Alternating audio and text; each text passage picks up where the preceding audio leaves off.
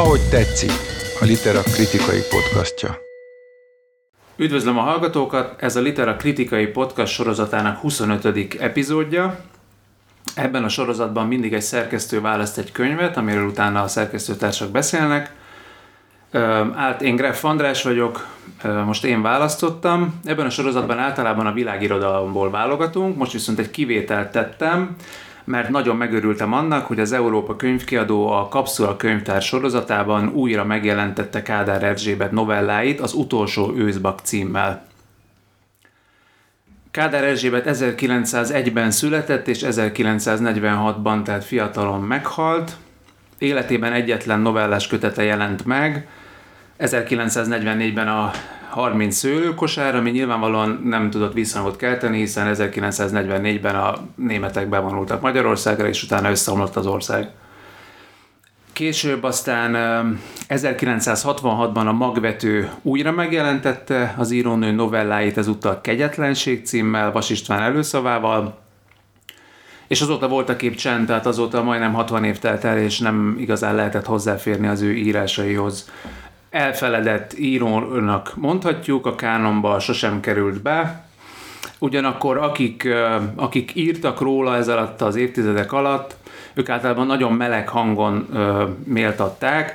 Elég jellemző mozzanat az, hogy a kötet utószavában péntek orsolya kosztolányhoz és csáthoz méri, tehát hogy nagyon magasra helyezik a mércét vele szemben. Ö, Kádár Erzsébetről még annyit még, majd sokat fogunk, vagy még akarok beszélni az életéről is, hogy hogy 1936-ban megnyerte egy nyugat novella pályázatot, amelyen Ottlik és Örlei is indult. Körülbelül ebből az évtől ö, írt folyamatosan, novellákat írt, mellette pedig a sajtóban dolgozott kritikusként, meg ilyen kis karcolatokat írt.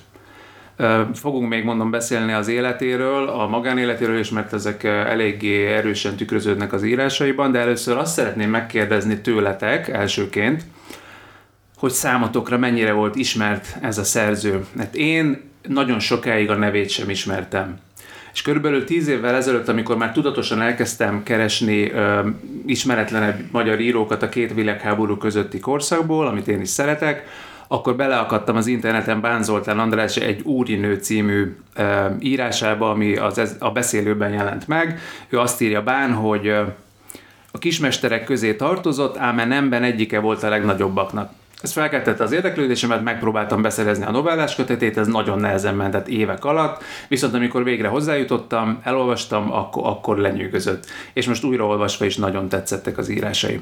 Úgyhogy próbáljunk ABC sorrendbe haladva tehát Jánosi Lajos, Modor Bálint, Nagy Gabriella és Szekeres Dóra sorrendben erre választ kapni. Ismertétek-e a nevét, olvastátok-e az írásait, tudtatok-e róla bármit is? Meg tudom ismételni a saját olvasás történetemet, vagy Kádár Erzsébet megismerés történetemet, túlzott, amit mondok, de majd részletezem egy pár szóval, a del, mert a Bánzolira emlékszem én is, én most nem megmondom őszintén, nem néztem annak utána, hogy ez a beszélőben és mikor, de hogy valahogy ez megtapadt, és hát én nekem mindig érdekes volt, amikor a Bánzoli bárkit felemelt, vagy kiemelt abból a mondjuk kicsit körvonalatalan ködből, ami bizonyos szerzőket körbevesz. Az én, én az ő ízlését nagyon kedvelem, úgyhogy ezzel mindenképpen felhívta rá figyelmet. Azt, hogy akkor mennyire olvastam, vagy nem, szerintem egy-két novellához valahogy hozzáfértem, de ebben nagyon bizonytalan vagyok. Tehát azt tudom mondani, hogy amikor te ezt a könyvet jelölted erre a beszélgetésre, annak örültem. Ugyanakkor, amikor kézbe vettem a, a könyvet, akkor, akkor mégiscsak az volt az érzésem, hogy hogy van valami képem róla, lehet, hogy a báncikke alapján egyébként ez is elképzelhető, de voltak éppen egy ismerős ismeretlenséggel olvastam a szövegeket, erre majd később kitérek, mert ez már a, az értelmezésnek vagy a megítélésnek lesz a területe. Bálint? Hát én is ugyanez, tehát hogy, hogy annyiban, vagy annyiban különbség, hogy én nem olvastam akkor azt a bánciket, lehettem vagy 6 éves vagy 8 éves, amikor az megjelent, de tehát, hogy te bedobtad ezt a szerzőt. Annyit tudtam róla, hogy volt a Pimbe talán tavaly vagy tavaly előtt egy kiállítás róla, de hogy akkor nem mentem ennek utána. Igen, ez uh, tavaly nyáron volt, és valószínűleg a mostani újrakiadásban ennek szerepe volt. Tavaly nyáron volt a Pimben, ahol összegyűjtötték uh, Kádler Erzsébet festményeit, mert ő festőnek indult, és nagy szerepe volt azt hiszem, ha jól emlékszem a kiállításban Vajda Miklósnak, aki Kádár Erzsébet anyai, akinek Kádár Erzsébet az anyai nagynénye volt, beszél is róla az hmm. Anyakép amerikai keretben című memoárjában, és hát valószínűleg így jutottunk el oda, hogy az Európa úgy döntött, hogy újra kiadja. Gabi? Hát én sem találkoztam korábban az ő nevével, akkor, amikor ez a PIM-ben rendezett kiállítás megnyílt, akkor igen, már csak azért is, mert hogy a literában megjelent Tönkő Verának a kertes megnyitó szövege, aki méltatta Kádár Erzsébet, tehát nem csak mint festőművészt, hanem mint írót is, és közöltünk egy novellát is akkor Kádár Erzsébettől. Úgyhogy Izgalmasak a festményei és grafikái egyébként szintén. Érdekes volt számomra, de valahogy tovább nem vitt, tehát nem alakított ki bennem egy szenvedélyes érdeklődést, hogy kutassak Kádár Erzsébet után. Most viszont, amikor utána néztem, akkor, akkor az a kérdés vetődött fel bennem, hogy, hogy hogy miért fogalmazódik meg évről évre, vagy évtizedről évtizedre ez a, ez a hiányérzet, hogy miért ennyire kínzó, hogy miért fájdalmas az, hogy ő nem, az ő művészet vagy az ő alkotásai nem kerültek be a kánonba, vagy az ő írói személye. Miközben azt látom, hogy hogy időről időre születnek róla tanulmányok, neves folyóiratok közlik ezeket, ő bekerült a kezdetektől lexikonokba, többek közt a révai lexikonba, kettő teljes oldalt szánnak neki a Spenótban, tehát a Magyar Irodalom Története sorozat hatodik kötetében, a 2010-es években, meg aztán sorra tényleg jönnek elő azok az írások, amik arról szólnak, hogy, hogy, hogy fájó a hiánya, az a kérdés vetődött fel bennem, hogy, hogy akkor honnan számoljuk. Oké, okay, hogy abban igazad van, hogy, hogy újra kiadás ugye nem történt, tehát nem tudtuk a novelláit a, a kezünkbe venni nagyon sokáig, vagy csak régi antikvár példányokból tudtunk tájékozódni, de, de nekem ez, ez, ez kérdés, mert hogy szerintem, hogyha arra válaszolunk, hogy hogy ő miért lett úgymond idézőjelben elfeledett író, akkor, akkor, akkor fontos, hogy milyen válaszokat tudunk például erre adni a, abból, ami az ő életműve, az ő nagyon rövid életműve, úgyhogy erre szerintem majd térjünk később vissza, hogy, hogy, hogy miért maradt meg ez, és egyáltalán mit jelent az, hogy Kánóba kerül, vagy melyik az a pillanat, amikor azt mondjuk, tehát hogyha ma mondjuk egy tanulmányíró Csád Géza neve mellett felsorolja, akkor az már annak számít-e? Mit jelent ez? Hogy bekerülni a kánonba, és mikor lennénk elégedettek. Jó, erre mindenképpen visszatérünk. Dóra? Én egy teljesen szűzolvasó voltam ebben a, ebben a mostani választásban. A literás megjelenésen kívül én se ismertem az ő nevét, és nem, nem is követtem, vagy nem, nem volt, nem bevallom, nem jelent meg a igényeimben, hogy én most utána menjek ennek a szerzőnek, úgyhogy örültem, hogy, hogy találkoztam vele, az írásaival. Hát majd beszélünk arról, hogy ez a találkozás mennyire, mennyire volt gyümölcsöző számomra. Jó. Azt azért elmondhatjuk akkor, hogy javarészt nektek se volt ez régi olvasmányélményetek, nem úgy nőttetek föl, hogy akár úgy, mint tehát akiket Kádár Erzsébettel kapcsolatban emlegetnek, ugye már mondtam Kosztálányi Csátot, Vas István a 66-os előszóban említi, hogy tovább rajzolja a hanyató gentry, gentry képét, mint Mixát, Lovik Károly, Kafka Margit, ezek azért jóval olvasott, általánosan olvasottabb nevek. Akkor azt szeretném először megkérdezni tőletek, hogy egy általános benyomást vagy véleményt mondjatok, hogy az én, én nekem ugye nagyon tetszenek Kádár Erzsébet írásai, és azért is volt meglepő, mert azt tapasztalom, hogy ezek az úgymond elfeledett, elsüllyedt szerzőket, ha az ember felkutatja, akkor nagyon sokszor talál benne rész szépségeket. Egy jó korfestést, vagy helyrajzot, humort, bármit, de azért az ritka, hogy úgy érezze az olvasó, hogy szívesen kockakövet bontana és tüntetne azért, hogy vegyék be a kötelező olvasmányok közé. Ilyen is van, nagyon ritkán, mondjuk valószínűleg abban megegyeztetünk, hogy Kuncaladártól a Fekete Kolostor az egy ilyen kötet. De én Kádár Erzsébetet is erősen tolnám ebbe az irányba, tehát szerintem ez egy annyira minőségi irodalom, amely megérdemelné, hogy máshogy kezeljék, máshol legyen a helye. Ti mit gondoltok erről? Legyenek az első mondatok a benyomásnak a foglalatai, és visszatérve, visszatérek ezzel a, az első megszólalásomnak ez az ismerős ismeretlenség, vagy ismeretlen ismerősség, ahogy tetszik ennek az érzetéhez. Nevezetesen ahhoz, hogy amikor kezdtem olvasni a szövegeket, akkor láttam, hogy hogy, hogy miközben eldöntetlen bennem az a kérdés, vagy hát inkább a felé dől el, hogy én nem olvastam igazán, vagy nem olvastam Káder Erzsébet novellákat, ezzel együtt egy ismerős terepen mozgok.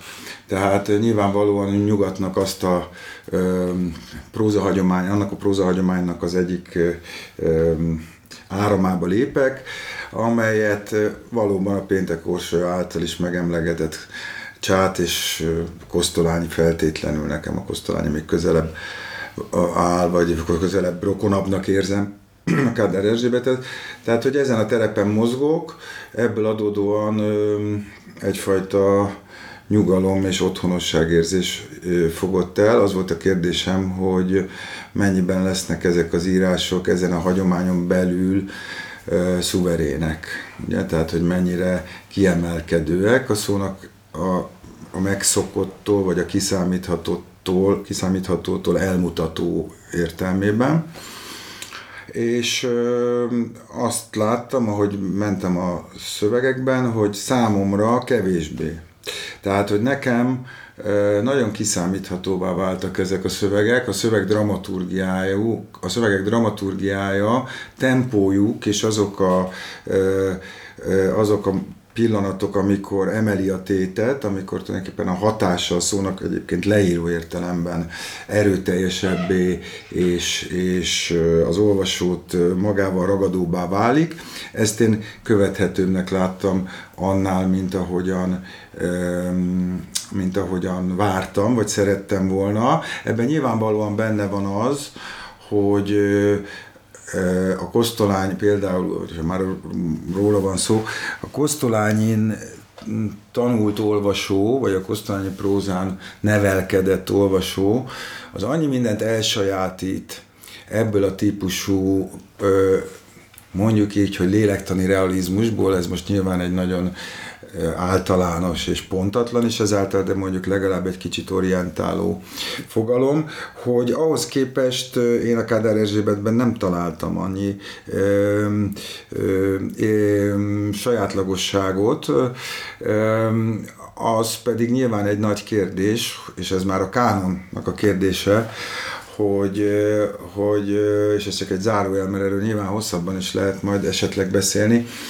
hogy hogy akinek a, az életműve ilyen posztumusz történetet kell befusson, ugye az hogy jár? Mert hogyha közvetlen kortársaként jelenik meg egy akkor már nagyon jelentős szerzőnek, akkor nyilván más a története. Miért került inkább ilyen szempontból, ha úgy tetszik, árnyékba? Ugye? Tehát ez, ez is egy nagyon nagy kérdés. Mindezzel együtt én azt gondolom, hogy, hogy, hogy, hogy, hogy ezeknek, ezek a szövegek valóban kismesteri alapossággal, felkészültséggel és mindenféle olyan erénnyel megírtak, amelyekre a Bán Zoli utalt de természetesen azt tudom mondani, hogy számomra nem, nem voltak olyan magukkal ragadóak. Még egy mondatot hozzá kell ehhez tegyek, eh, hogy azért egy novellás kötetet sokféleképpen lehet olvasni, és amúgy az ajánlott olvasás szerintem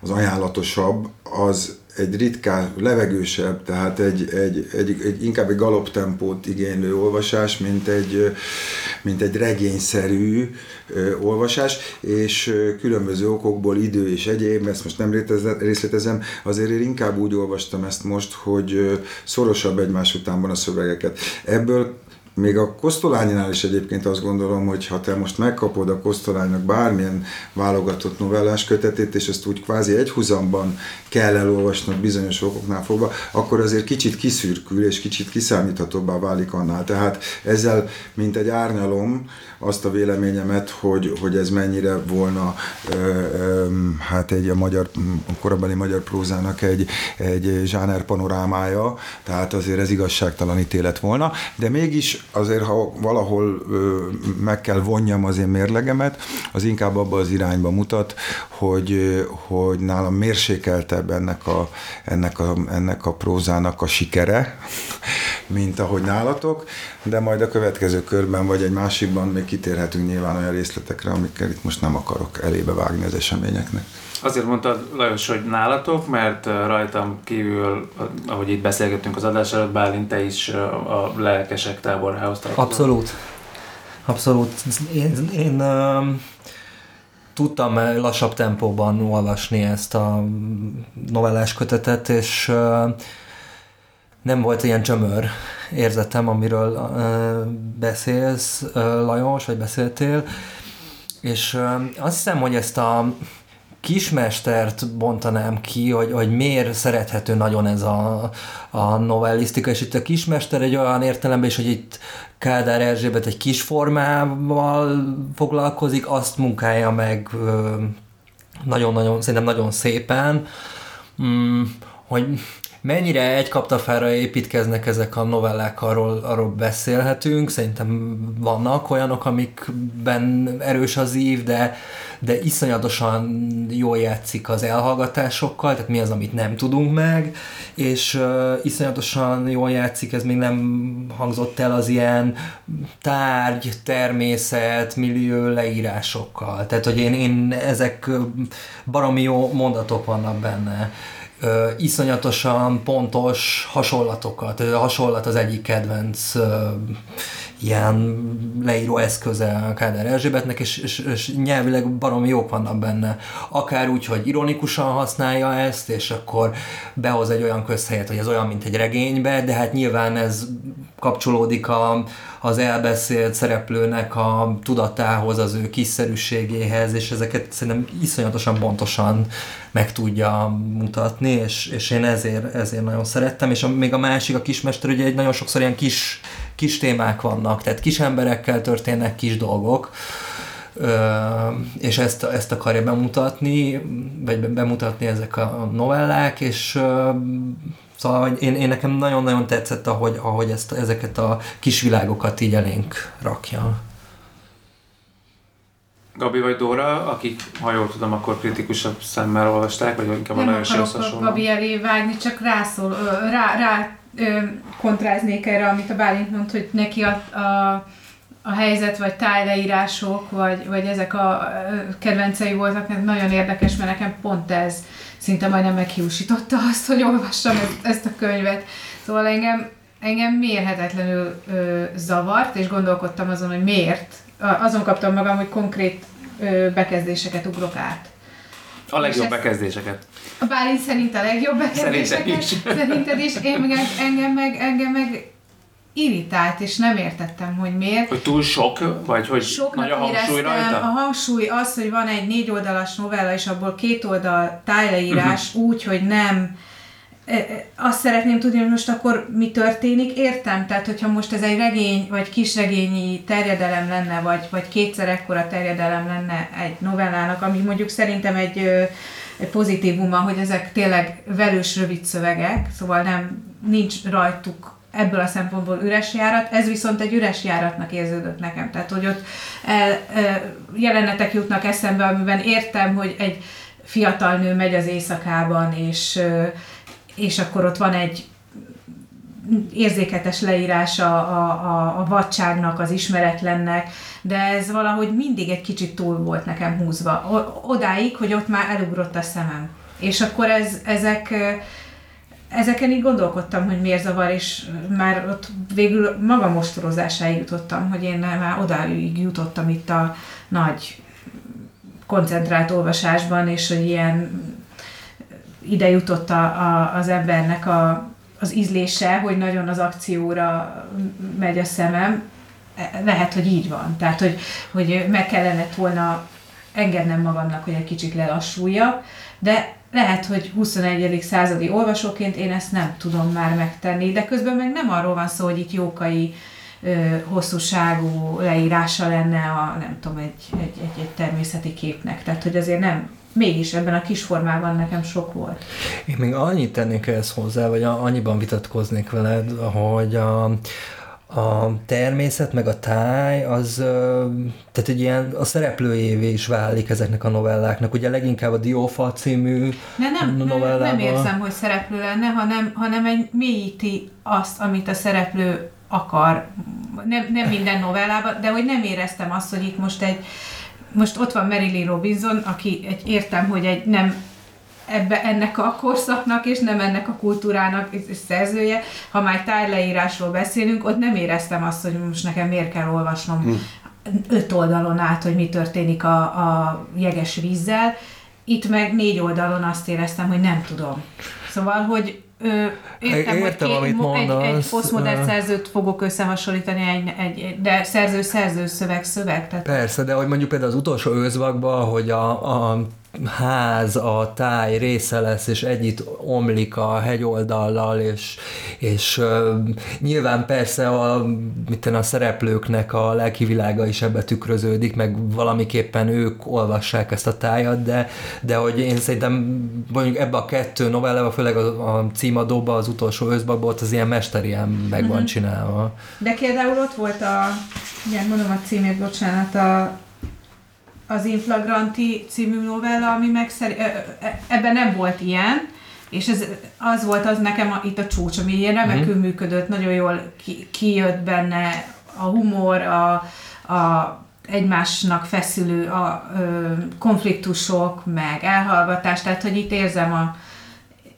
az egy, az egy jó élmény volt, amit mondtatok, hogy ö, hogy itt a mesterségi tudás az nagyon-nagyon-nagyon erős, és ez igaza van a Lajosnak, hogyha mondjuk úgy kéne olvasnia most egy 16 évesnek, hogy olvass el egy Káder Erzsébet novellát, utána olvass el egy, egy csátot, meg olvass el egy kosztolányit, akkor lehet, hogy jobban helyé, helyé, helyén lenne ez a szerző, mint mi ezzel szemben olvastuk ezeket a, az írókat, és Káder Erzsébetet nem. Tehát sajnos ő most rövidebb tehát, hogy, húzta.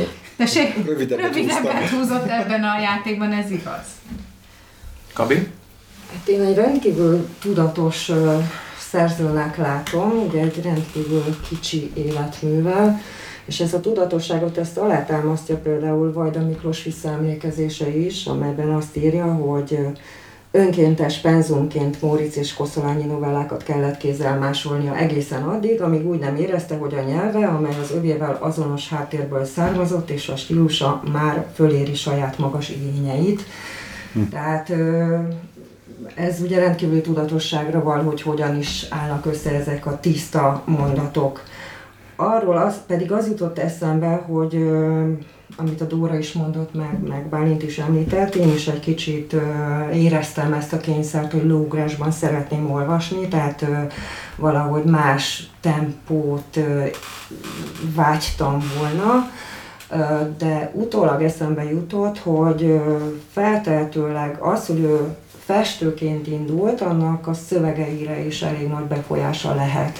Tehát, hogyha arra gondoltok, hogy egy portrét, vagy bármilyen festményt hogyan fogad be a befogadó, akkor ugye először is van ott egy ilyen komplexitás, tehát, hogy messziről ránézel, és van valami érzéklete, érzéki dolog, amit egyszerre fogadsz be, ugyanakkor pedig a szemed végigpásztázza a legapróbb jeleket is. De ugye statikus, tehát, hogy ez nem egy lineárisan elmesélt történet, mert nem tud egy festmény ilyesmit csinálni, hanem körkörös és végigpásztázó, és hogy ezekben a leírásokban, meg e, egyáltalán ezekben a, az apró, nagyon finom, pici, érzékletes leírásokban valami ilyesmit látok. Tehát ahogy mondjuk van egy jelenet, abban X szereplő van, és minthogyha így végig menne a szereplők tudatán, vagy a környezetnek a, a, a, az érdekes részletein, és,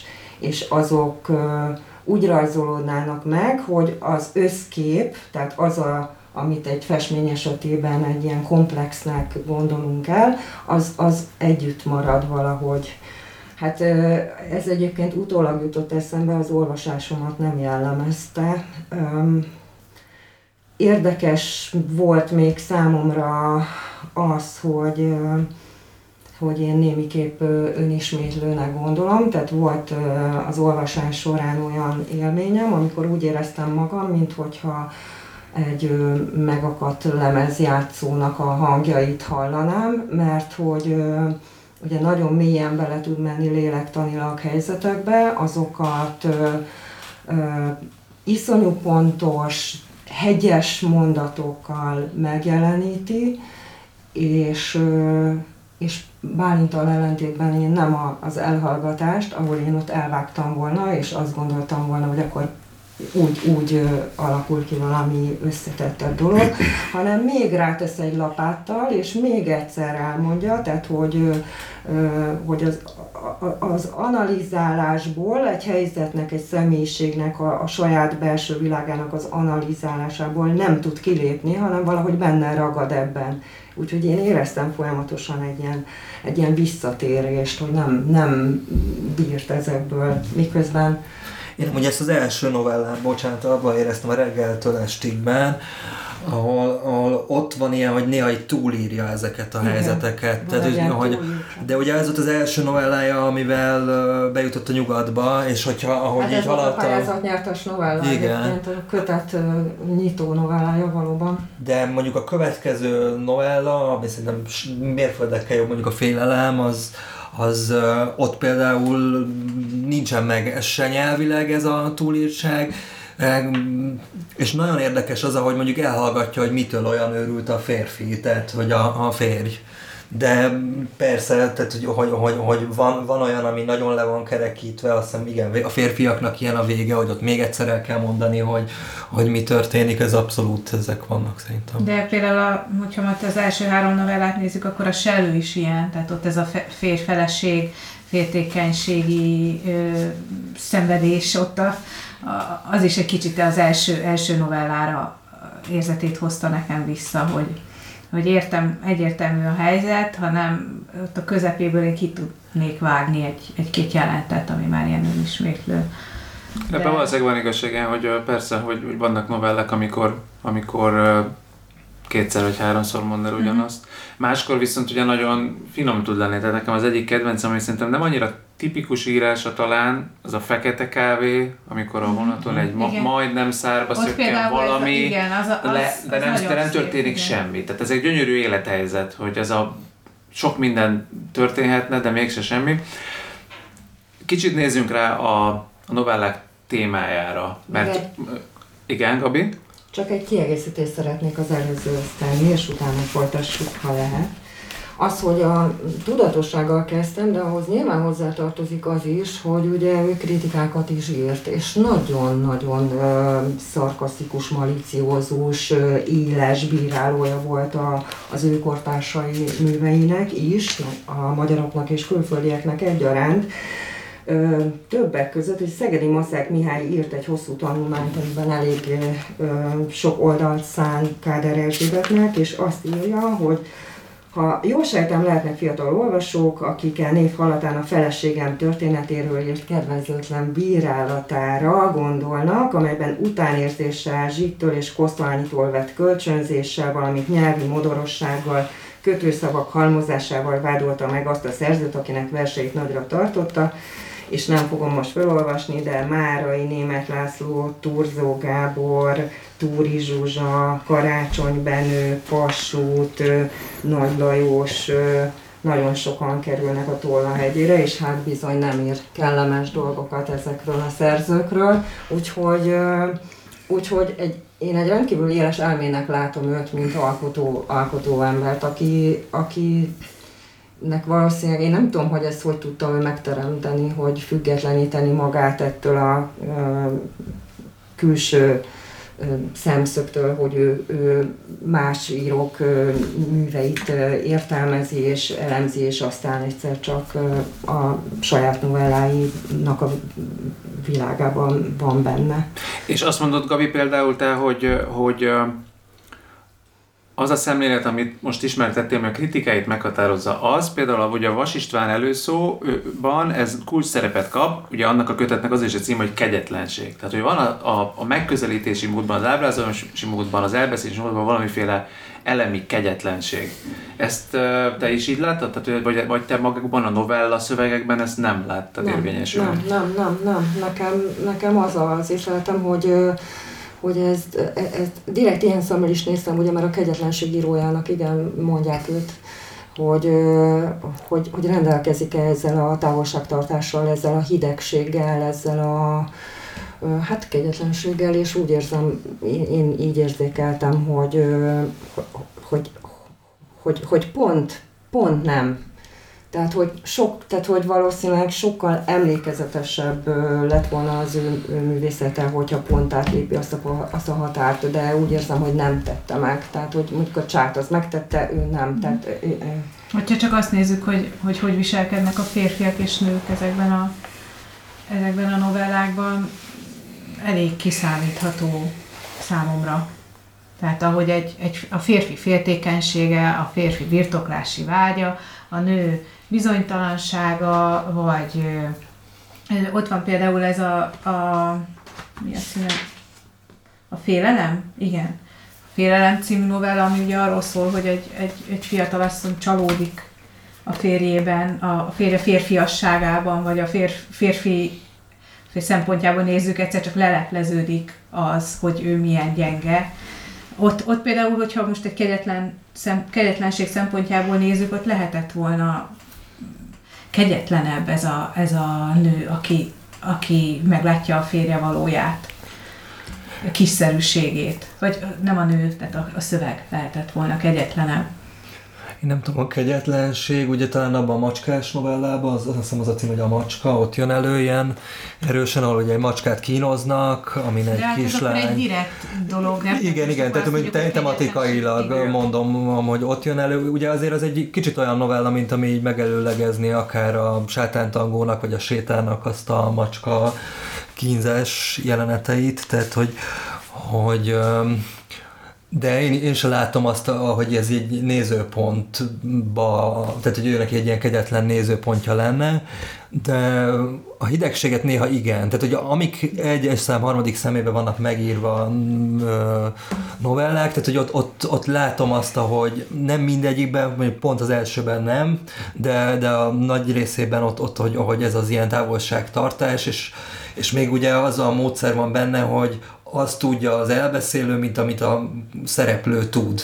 Nem egy szereplő, általában az a novellában, a novellákban valamikor kettő, tehát hogyha ha ilyen párhuzamos simpárokról, vagy férfeleség, vagy két testvér kapcsolatáról beszélünk, de ott is az van, és ez, hogy azt tudja, amit ők tudnak, és ebben általában nem empatikus, tehát hogy, hogy van, van valamilyen ilyen semleges látásszerűség ebben, amit, amit itt próbál megmunkálni, de, de kegyetlenséget nem érzek én sem. És titeket nem zavart ez az akár egy mondaton, vagy, vagy két rövid mondaton belüli nézőpontváltoztatás?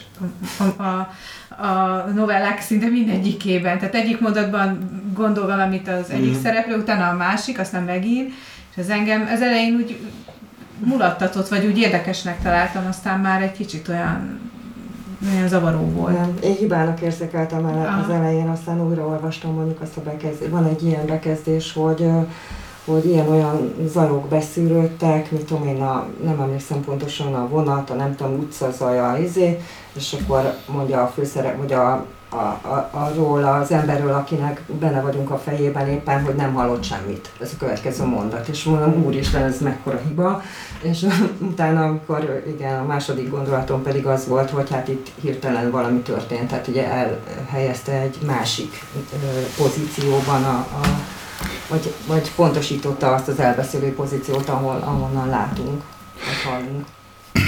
Egy dolog jutott eszembe, ami talán még nem került megítélésem szerint kellő hangsúly a szóba, ez pedig a, ezeknek a szövegeknek a, az egyik legfontosabb ö, szervező eleme, hogy ez a titok, ami minduntalan ott lappang, bújik, homályban, időnként sötétben, időnként feltárhatatlanul, és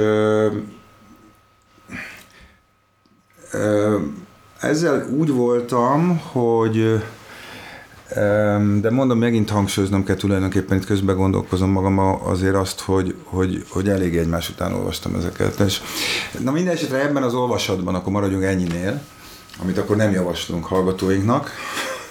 ebben az olvasatban kicsit olyanná vált ez az egész Kádár Erzsébeti próza, mint hogyha egy, egy ilyen detektív regényben utaznék, vagy lennék benne. Tehát, hogy arra késztetett, hogy minduntalan kitalál, ami nem baj egyébként, hogy kitaláljam azt, amit egyébként krimikben én sose tudok kitalálni, mert amúgy marra rossz krimi olvasó vagyok, és mindig szkeptikus is vagyok azzal kapcsolatban, hogy egyáltalán felkínálja az író azt az olvasatot, hogy te kitaláld a megoldást. Mindegy. Itt sem tudod igazán kitalálni, de azért mindig ezen kezd járni az agyam. És ez például ebben a sorozatos, tehát ebben, az, ebben a típusú olvasásban, ebben például egy kicsit elfáradtam, hogy megint arra akar rávenni, hogy akkor hol van az a mély, élet mélyén húzódó sértettség, hiány, mulasztás, bűn, hiba, nem tudom micsoda, inkább mulasztás sértettség, inkább pszichológiai kategóriákban közelíthető meg, mint metafizikaiakban. Tehát, hogy hol van az, amiből aztán erjed a főzelék. És, és, és ez, ez egyébként egy teljesen, hogy mondjam, nagyon professzionálisan használt motivum, vagy, vagy ez, ezt, a szemlélet, ezt a szemléletet nagyon jól bírja Káder Erzsébet birtokolja, és pontosan tudja, de, de ebből adódnak aztán azok a pontjai a prózának, neke, számomra, amelyek, akkor egy kicsit emelem most kritikai értelemben a tétet, amire azt mondtam az elején, hogy hatás, itt picit hatásvadásznak is érzek bizonyos elemeket, amivel amivel úgy akarja felkelteni és ébren tartani az érdeklődésemet, ahogyan az nekem sok. Tehát például, ö, ö, ö, hogy mondjam, a tempója, az adagolása túl szabályos ebből a szempontból.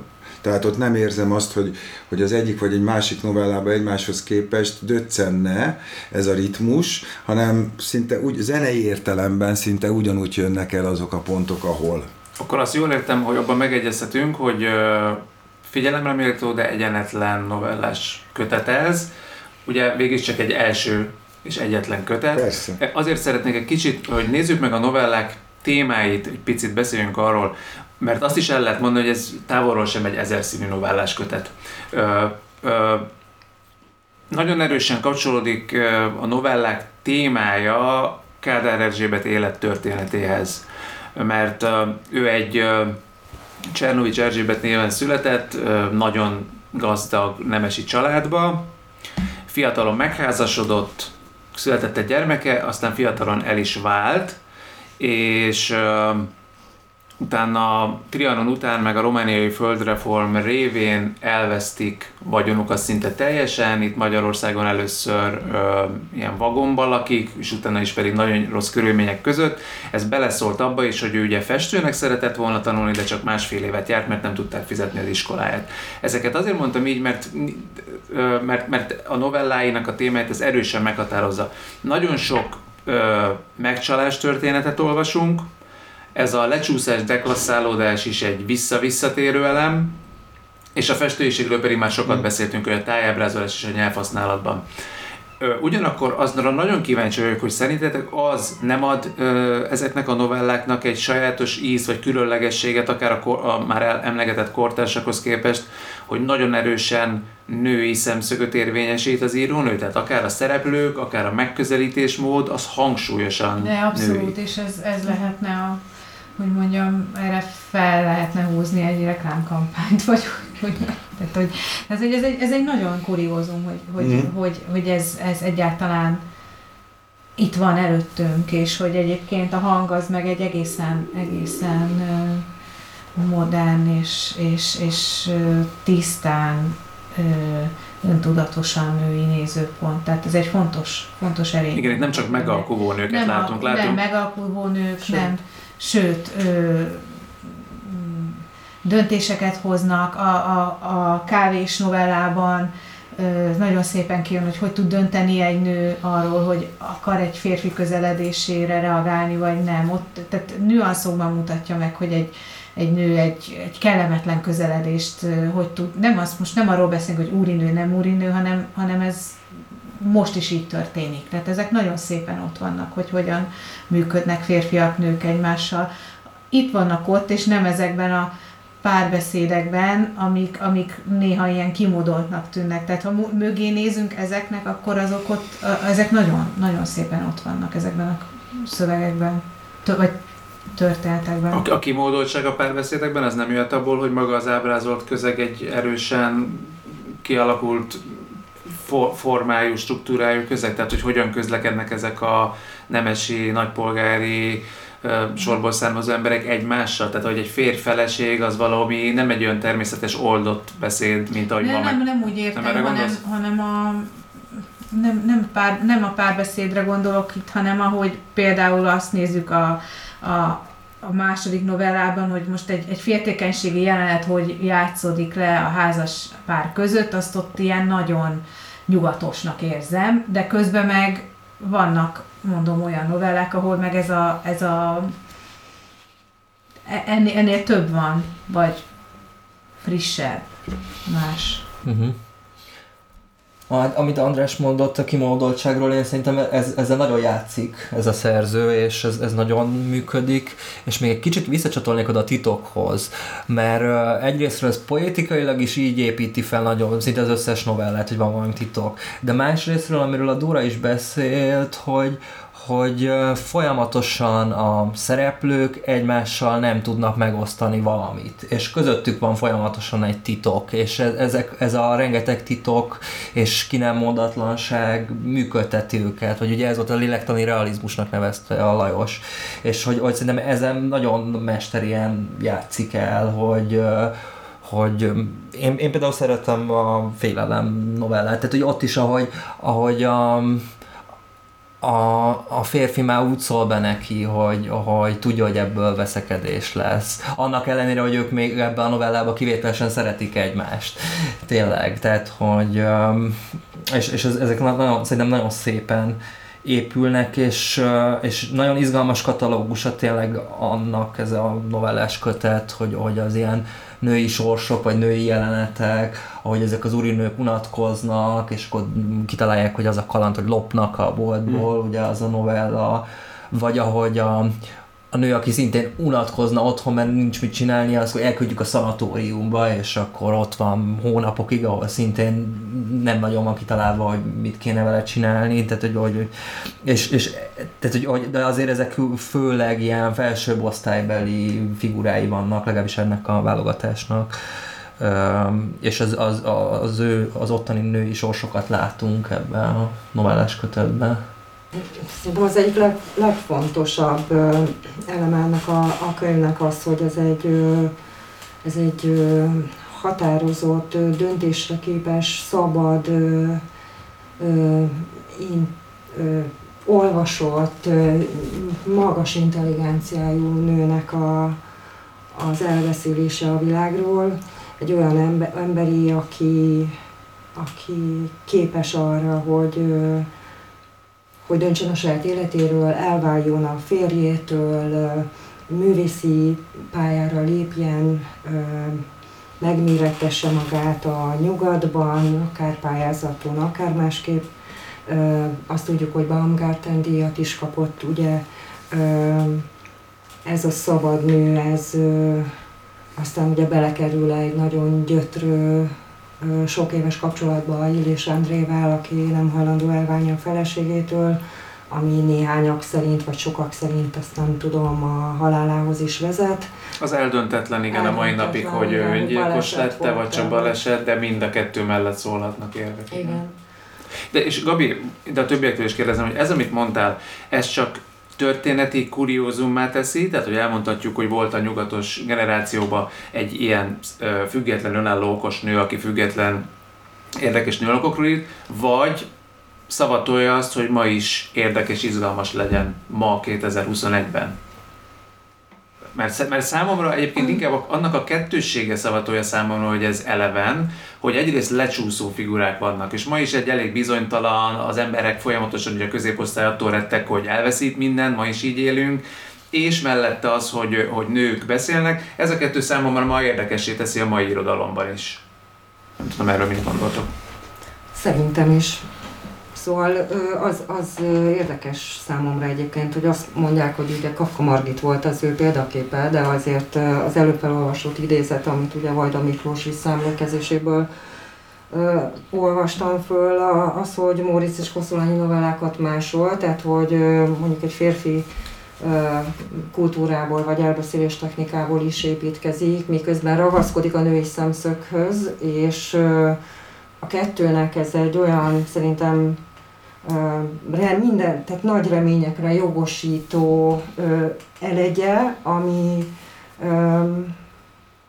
ami még nagyobbra tudta volna emelni szerintem ezt az írásművészetet akkor, hogyha nem végzi be 46-ban.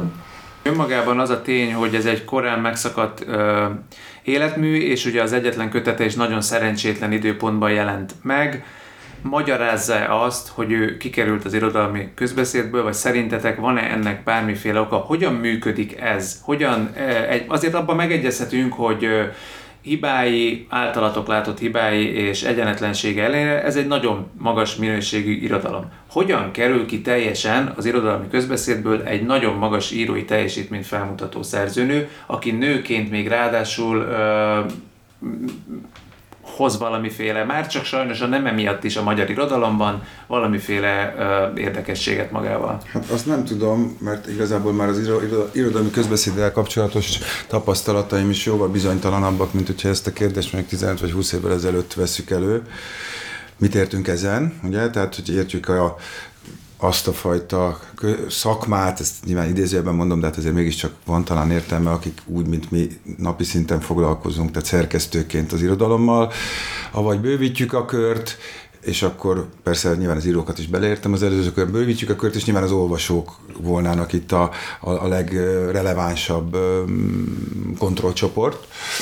És az, hogy az olvasók körében a Kádár Erzsébet hogyan van jelen, ezzel kapcsolatban fel tudom kenni ezt a kérdést is azokkal a szerzőkkel kapcsolatban, akiket kismesterként itt megemlegettünk, hogy a Lovik Károly hogyan van jelen. Sem hát szerintem sem egy jelen nincs jelen, tehát itt igazából egyetlen egy kérdés van, hogy az oktatásba hogyan kerül be, vagy ben van-e. Én azt hiszem, ha is egyetlen van valami tárgyilagosan, vagy tárgyi értelemben megközelíthető aspektus ennek az egésznek, akkor az, hogy az oktatásban jelen van, vagy sincs. Mert az összes többivel kapcsolatban nyilván a Lovikkal nézve ez most nem a szerzőre, hanem adott esetben azokra az olvasókra, akik arra azt mondják, hogy dehogy nem tudom, ö, ö, igazságtalan ítélet volt, de azért ne legyenek kétségeink, hogy Peteleitől Lovikon keresztül végigmondhatjuk az összeset, de akár a Gosdut is, akinek egykor nagy kultikus neve volt, vagy nem tudom. Szóval ezek a figurák, és szerintem nagyon sokan, akik mondom 15-20 vagy hát 30-40 évről nem is beszélve, ha olvasói körökben ezek a, figu- ezek a nevek megfordultak, akkor nagy valószínűség volt rá valamilyen reakció, legalább a nevükre nézve. De én most már attól is tartok, vagy azt gondolom, hogy akár a nevükre nézve sem feltétlenül van. Tehát szerintem Káder Erzsébet nincs kívülebb a kánonon, mint ahogyan jó néhány olyan mester, kismester, vagy nagyobb mester akár, akiről azt gondoljuk, hogy beljebb van. Azért kívülebb. talán kívülebb van, de, de mindenkinek az biztos, hogy segítene a helyzetén ezeken a, ezeket a kismestereket tekintve, hogyha mondjuk lenne egy olyan középiskolai szöveggyűjtemény, amivel legalább egy bekerül, mert akkor, akkor van valami esélye, hogy a, hogy a név az valahol megragad megmarad. Hát okvetlenül, és hát nyilvánvaló, az abban már nem térünk ki, hogy csomó olyan az irodalomnak hiányoznak azok a nyilvános fórumai, ahol ezek a szerzők megjelenhettek. Például a Magyar Rádióban ilyen kisebb alakoknak a műveit nagyon sokszor dramat, dramatizálták, és azok megszólaltak 11 óra, vagy 12 óra 50-kor, és, meg, és a nyitva maradt rádiókba ezt lehetett hallani. Hát most nem részletezem, hogy most mit lehet hallani. Hát az ilyen szerzők azok alapvetően az irodalmi ényenceknek fognak nyújtani szerintem sokat, és hát kegyetlen kimondani, de nem fog abba a bizonyos kánonba bekerülni. Hiába vágyunk rá, vagy vágyik rá bárki. Én még talán annyit egészíteném ezt ki, és itt a Tönköverára hagyatkozok, hogy igazándiból be se került. Tehát, hogy neki megjelent ez a novellás kötet, amit el is elmondta az elején, aminek nem igazán volt vízhangja, azt hiszem két vagy három évvel később írtak róla először kritikát. Tehát, hogy, hogy úgy sose volt bent, hogy mit tudom én, Lobogón Kádár Erzsébet, és, Ez nem is mondta senki bármit. Ja, persze, csak hogy ha, ha már macskakövet akarunk ragadni érte, akkor, akkor azért mondtam ezt a hasonlatot, de hogy, hogy ja, és de amúgy teljesen egyetértek vele. hogy legyen, legyen több női szerző egy fiatal lány olvasó naplójában, akkor, akkor erre ez, egy, ez lehetne például csinálni ilyen ez egy tök jó, tök jó megoldása az Európának, hogy egy ilyen kis kapszulasorozat, bizony. akkor lehetne egy ilyen női sorozatot indítani, mert oda abszolút. Sőt, sőt, mert igen. ebből Mert ha megnézzük itt a listában is azért. Kicsit kilóg, igen. igen de nem véletlen, hogy benne van. Tehát, igen, meg a, tehát ez a kapszulakönyvtár is alapvetően világirodalmi, igen, de hát ezen változtathatnak. Mert akkor zárszóként én azt mondanám, hogy, hogy az Európai Könyvkiadó legalább megtette az első lépést, mert anélkül, hogy lennének friss kiadások, ami magához vonzhat, majd meglátjuk a Kádár Erzsébetnél vonzák kritikákat, akár vitákat, beszélgetéseket, anélkül értelemszerűen semmilyen szerzőt nem lehet visszaterelni, nem hogy a kánonban, hanem egyáltalán úgy a, az érdeklődés homlokterébe. Köszönöm a beszélgetést!